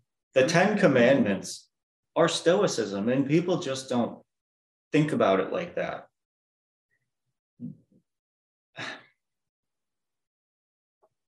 I don't know, though, because for me, Stoicism in and of itself has its own flaws. Epictetus uh, was a slave, and yet he had slaves. How do you define that? You know what I mean? Just stuff like that, where a person who, and maybe it wasn't Epictetus, it could have been another one of them that I'm confusing right now. But either way, you know, it's like it's like the forefathers. Every man is equal, except Mhm. the Right. you know the blacks the mm-hmm. natives whatever else whoever else was here. Mm-hmm. You're you're you're not as equal. You're but you're equal. You're just not as equal. Mm-hmm. You know what i mean? But this this idea that r- r- goes behind it. And i think stoicism in in all of its greatness has things that people want to see and view as this super negative anti empathetic thing. As all I'm circling back to it. But yeah, Stoicism is one of the more empathetic mindsets to me. And that's what matters. Like going back to everything I was telling you. Empathy is a good thing. It's also a bad thing though, because you can be overly empathetic. And that's where I think Stoicism also helps helps me is that think of it like like Facebook, where everyone gets in a heated argument and everyone's like, oh, I feel this and I feel that and feel, feel, feel, feel, feel. Well, when are you going to stop feeling and start recognizing? Or is feeling recognizing? I don't know.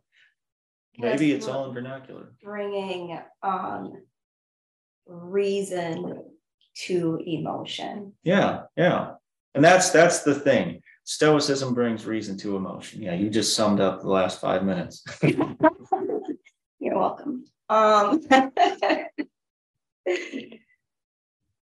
I was going to say too, regardless of different philosophies, belief systems, and things like this, right? Um, there was a there was a moment on when I had posted one of my photos that you took and um, one of your photos, I should say, one of your photos that you took of me.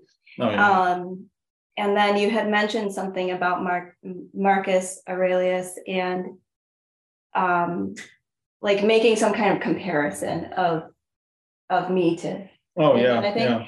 And I wasn't super familiar, but I had looked him up and then I like basically right away bought put on Amazon and bought meditations. And I only just started getting into it. Yeah. But what was what I found interesting as I was reading the introduction and reading about him is that he has he had these ideas and these values, but he was also still a warrior, yeah, right? Like yeah. he still had to do things that were maybe not necessarily in line right with right. his beliefs. Yeah. Um, because of the culture and because of the, you know, what was expected of him as a king in Mhm. that day. Yeah. Um, It's a very uh, contrarian point of view. Some people might see it as that. yeah, And I, and I but I think do. that's true for a lot of religions Yeah. and for a lot of How is it? a not? lot of spiritual beliefs is Yeah. you have like okay this is basically what we value Mhm. but we're also human beings Yep. so we're there's almost for those of us that are trying to live in a growth mindset and Mhm. empowered mindset we're always trying to bring reason to emotion. I Yeah, think we're yeah. always trying to really understand ourselves as human beings Yeah. as emotional beings as maybe spiritual beings. Um but we're also but we also want to have that discipline part right? Because if we're only acting on how we feel Right. right then yeah you do land in arguments you might you know do behaviors actions what is that that um the what you do what you say what you think Yeah. being only driven by emotion Mhm. can land you in some not so great places Right. Right. That's true. And I and that's where the and i think comes has in. for Yeah. I for all of us at some We've all done dumb things, let's Yeah, admit to yes. it. Like, like, we can't deny that fact and and why deny it? Mhm. But there's a lot of people out there who, who want to deny it because they think, well, if I if I tell anyone I was that stupid, oh, they're gonna think I'm like still like that. Okay, it's Mhm. it's like this George Santos character, the, Repellect from New York. You know, embellishing his his uh resume, pretending he's Jewish, pretending he's gay, pretending he's all these other things, and then comes out and says, "Well, I'm not. I'm none of those things." But you ran on that platform. You ran on that. Like people, people expect that what what you see on TV, what you see in a paper, what you see, what you hear on the radio, that's you. And when they find out that's not you, like okay, your your respect meter goes down.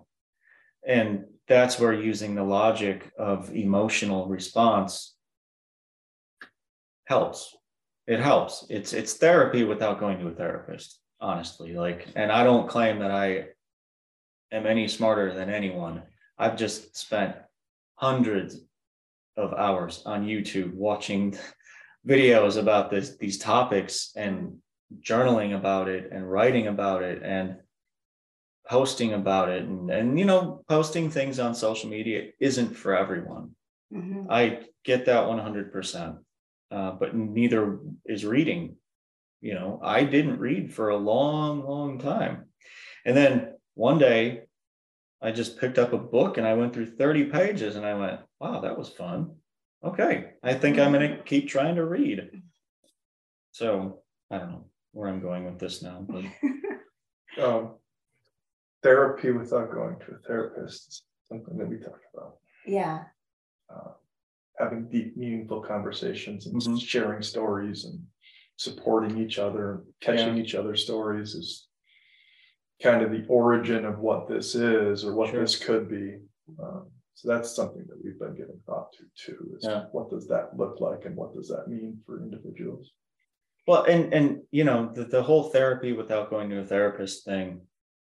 You know, i- if you truly need help, find it. Yeah. Find it. But stoicism as my personal guide, I can tell you if you read meditations as you will and you don't walk away with something from that, you read it again. Mhm. Read it until it makes an impact because it's going to make an impact Mhm. it's gonna have a push of some sort. Maybe it's not gonna be the same to you as it was to me Mhm. or, or to you if, if you read it, Mhm. but it's going to make it's gonna make you walk away a little bit more like, okay, I guess I can, I can not be so whatever. Insert emotion here Right. about this thing. Like Sure. Me- Melanie will tell you straight. I, she gets frustrated with me sometimes because I've, I've become very. I, I'm a reactive person. I know that. Um, if, if, if you get me in a mood and I'm just not feeling it, I can be a nuclear bomb and you don't want to be around me. But there's a lot of times where I stuff things down too. Mm-hmm. And the thing that Stoicism has done is open my eyes to to it's okay to feel, it's okay to process. In fact, it's healthy to do all those things. And you can do it in a sober mind, in a sober state. And frankly, let's face it, Marcus Aurelius lived during probably one of the worst uh, plagues in the entire history of the planet.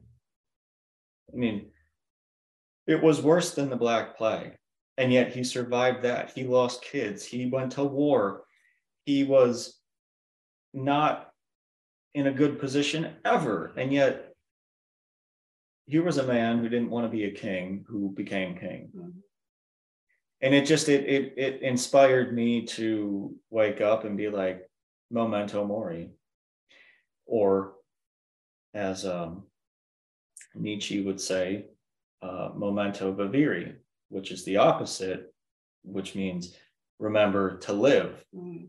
because it's a positive thing. You know for some people they also see this as a negative thing like it's scary death is scary but so remember to live instead like it's like those forgive me but those stupid live life and live love Live- and live, whatever live, that love. fuck those those are stupid they're just they're the dumbest things because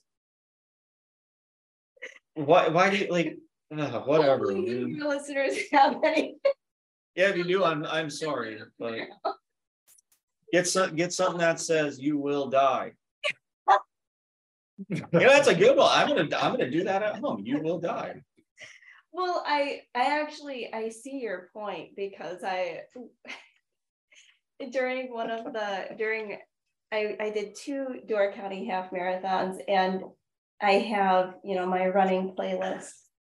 And on that playlist, I have the um, sort of I guess you would call it a motivational speech from the from one of the characters, the main character, um, the kind of alter ego that Brad Pitt plays in that Oh movie. yeah, The speech that he does before um yeah. It's track 15 on the album because I have the Fight Club soundtrack. the, yeah, the soundtrack. Yeah, I just found the, Yeah. the song and plugged it into that playlist. And it is, it definitely can, it feels, it's very heavy. Yeah, It's very like, you know, uh, it, it could feel very negative, but I find it also very motivating. Like, yeah, you have to give up.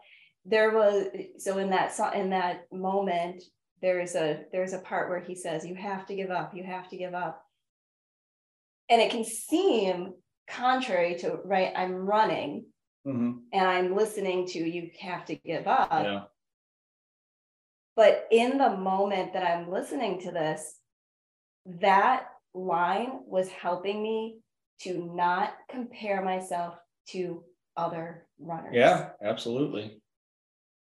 stop, get my ego out of the way, Mhm. let yourself fall behind people that are better than you, Yeah, right? Like keep momentum because that's how you're going to keep momentum. If Yeah. you're all, always trying to like, oh, they just passed me. I need to run faster.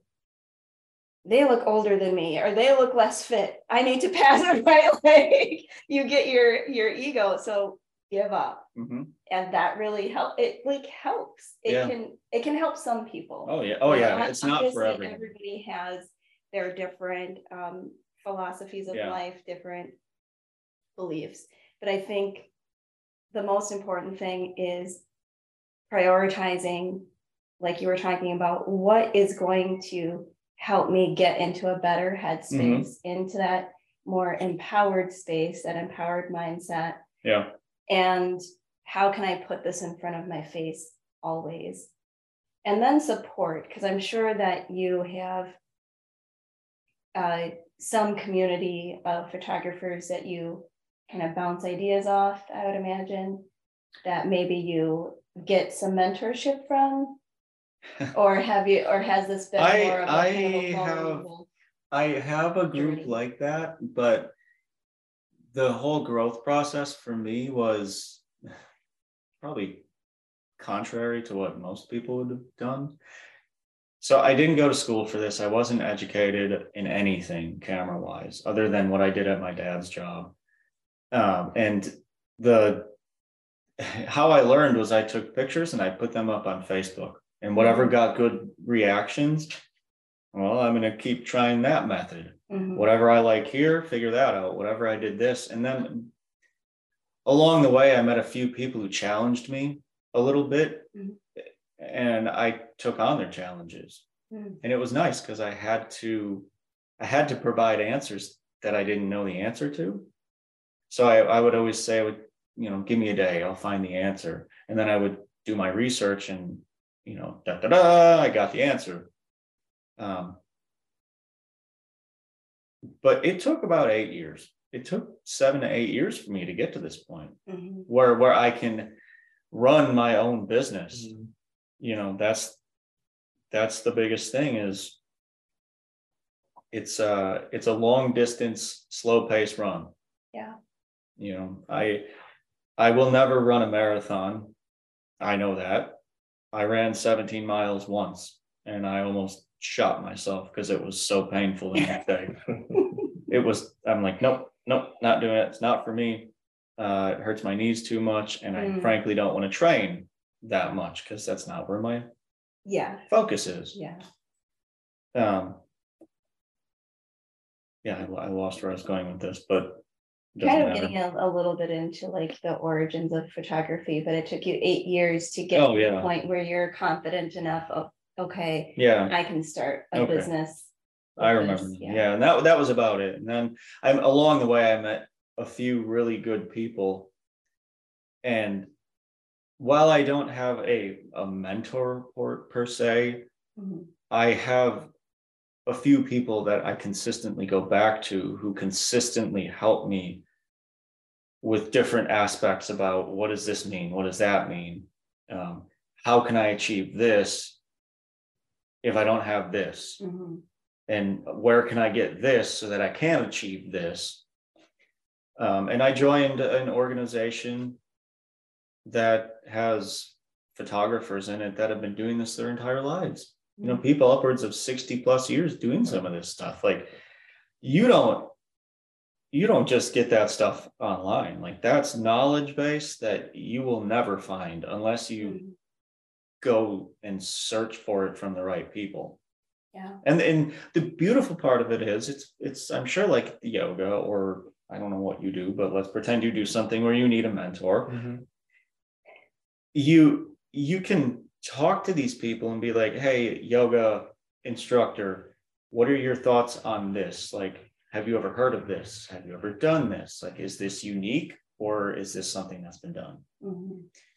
and that's what's been beneficial to me is that I've got these people I can reach out to where I'm like, let's just face it, everything about photography has been done before. There's nothing more that I can do that's going to be unique and cool because, uh, barring some amazing way of taking 3D photos on the spot, which I think has already been done too, it- it's a simple concept Mhm. but it's understanding what the concept is and that you know goes back to the yoga back to whatever you do it's understanding the the engineering behind the science or and vice versa does that make sense Yeah. I do, um, I rely on support network a lot. Like I do freelance innovation and strategy work. Cool. Uh, lead human centered design workshops and facilitate groups of people. working on that. And I rely deeply on having a support network of folks that I can talk to and Yeah. bounce ideas off of and ask about perspective there too. Sure. So I see that as being hugely beneficial. It's like having a mastermind. You know, like Mm, networking groups are great. Don't get me wrong. I love the networking groups I've been in and that I've been to. But having a mastermind is a totally different concept because you're all building each other up. Yeah. You're not just like, well, here's my business card. Here's my business card. Right, Yeah. yeah. Woo-hoo, Let's do business. And, you know, I get you. It's that, it's that real world candid feedback from someone that you have a relationship with. and that somebody you who's not trust. gonna mess with you. and someone that's going to tell you this is not great and you can be okay with that Right. and that doesn't put you in a funk um Helps you grow. yeah yeah yeah and someone that, that right is going to give you a safety net and pick you up deliver maybe some tough feedback but Mhm. also be there and say i still got you Right, you're, right. you're still my person Uh, so i think that's important Yeah. I wonder about uh relationship with your father uh, and how, how you talked about, you know, looking back at that time period when he, he called you out or pushed you in a direction to say, figure it out. Uh, where are you at today and what has that journey looked like? So he actually had a a medical issue earlier this year. And up until that point, I don't want to say I avoided my family, but I kind of did. Because I needed the space from everyone. mm, I have been working for them for 17 years, Yeah. or even longer than that. It- Some of it was when I was not technically fully employed by him. So I needed the space to just be myself, and and they did support me along the way. Uh, my whole family did, you know. But there was always like, there was always the understanding that he's gone, he's not coming back. Um, and I think knowing and understanding that was beneficial for everyone involved. But when he had his medical issue, which we all thought it was pneumonia and or some like long-term, maybe possibly COVID thing, it turned out he has congestive heart failure. And only 10% of his atrial side was working. I think it was his atrial side. Now, if you don't understand this, of course, the heart has two sides and they both function between 45 and 55. And it kind of varies throughout the day. Well, whatever side was at 10% was at 10%, and there it wasn't doing anything. So he was constantly exhausted, he was constantly tired. We didn't know why, he didn't know why. Um, but he went into the um, into the ER and I remember going into the ER, and this at this point, I had not eaten sugar in, I think, three months. I was on three months. And I was so stressed that I bought a box of Lemonheads.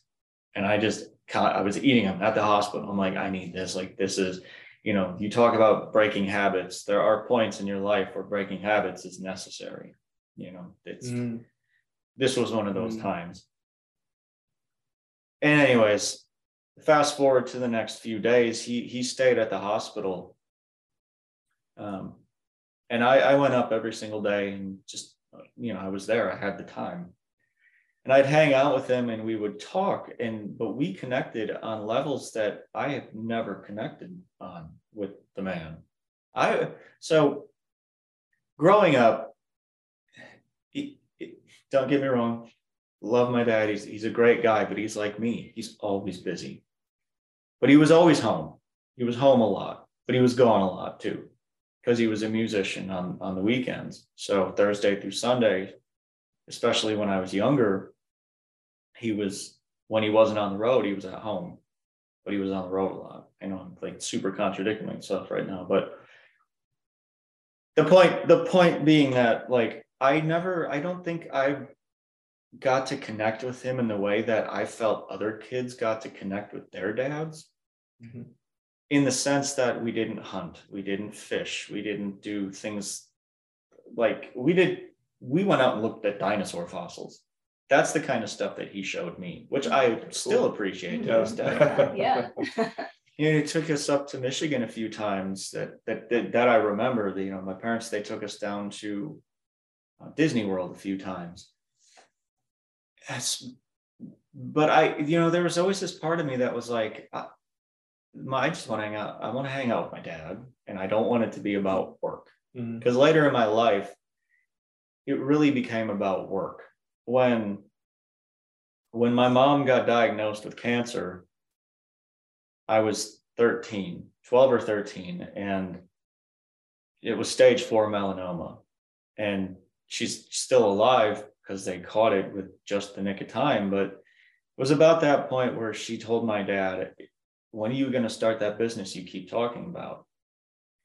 And at that point, I didn't really comprehend what it meant to run a business. He just he worked a full-time job. Yeah, whatever. I was a teen. I was never home. But the older I got, the more the less personal the relationship became, and it became more about business. I know he always wanted to maintain this like kind of friendly rapport, of course. You know, I'm his son. He doesn't want to treat me like a like a hot mess employee, but as an employee, you, you gotta there's a fine line between family and work Right. and home and work and all these things. And so for a long time, I was always in the work mentality. And, and so I realize now I was the one holding myself back from that relationship that I wanted with him. Because in the last year, we've connected in ways that I never thought were possible. And I didn't understand back then what it meant for him to keep doors open, you know, to the office, what it meant to make sure that the employees had uh, paychecks, to make sure that computers were running and stuff like that, to make sure that my mother was was good to go because she's had she's been on and off sick ever since she had the first bout of cancer. Now she's always maintained a job and she's always been good to go, but she's got hefty medical bills because of it. And I think a lot of a lot of it was selfish. I was a very selfish human for a long time. And giving up that selfishness to be like, whoa, you know, the empathy thing, like I can see where you're coming from now. Mm-hmm. Like I wanted attention that was not work so bad that I was willing to do something about it. And then when I finally had the chance to connect to him, what did I do? I stopped showing up. And I was like, yeah, I'm fine. I don't need to talk to you for a little bit. But the day that I thought he was going to die, I was in dire straits. Mhm. And that's a that's a scary thought though. You know, like here's a man that taught me everything who I never said thank you to. I, I I said thank you, but you know, I didn't like say it like I did when he was in his hospital bed. And I was like, you know, you taught me everything that I know about business and um and you probably taught me how to use a spoon too. So, you know, whatever. Like you've been more than just a father to me. And and thanking him for being more than just a father uh I think was the biggest one of the biggest things that I ever did. Cuz it it took this weight off my shoulders where I was like, you know what? He's human too.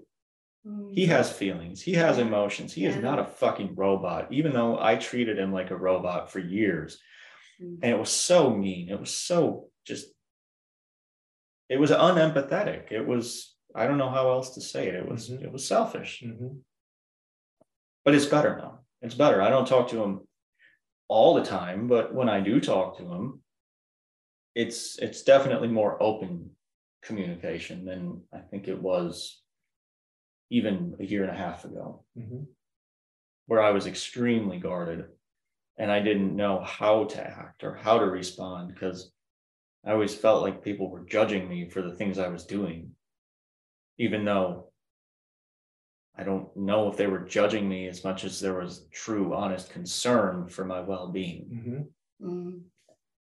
Mm, Thanks for sharing that. Yeah. Yeah, that's huge. So kids. If you have your parents around. Give up the bullshit. Call them up. Have a conversation with them. And see it from their perspective. Cause I am sure you all were little hellions to raise too. Oh, I am- Thank you. Give him a hug and tell him. Exactly, thank you or do that. Right, yeah. That too. Yeah. Listen to him. Not me. Somewhere in between. I Uh, like that. yeah. I like that. I think maybe that's a good place. Yeah, that's a lot. Yeah, that's a good place to close. Um, thank you very much for Yeah. everything that you shared You know, and I saw you all taking notes here. yeah. and A I lot of like- things that I didn't hear of, that I don't know of, that I want to research, we'll put those in the show notes too, because there's a ton of incredible Yeah. sources that you shared as you were telling your story. Yeah, uh, all but for the, those all that are the, phil- interested. all the philosophers and the quotes and, um. The.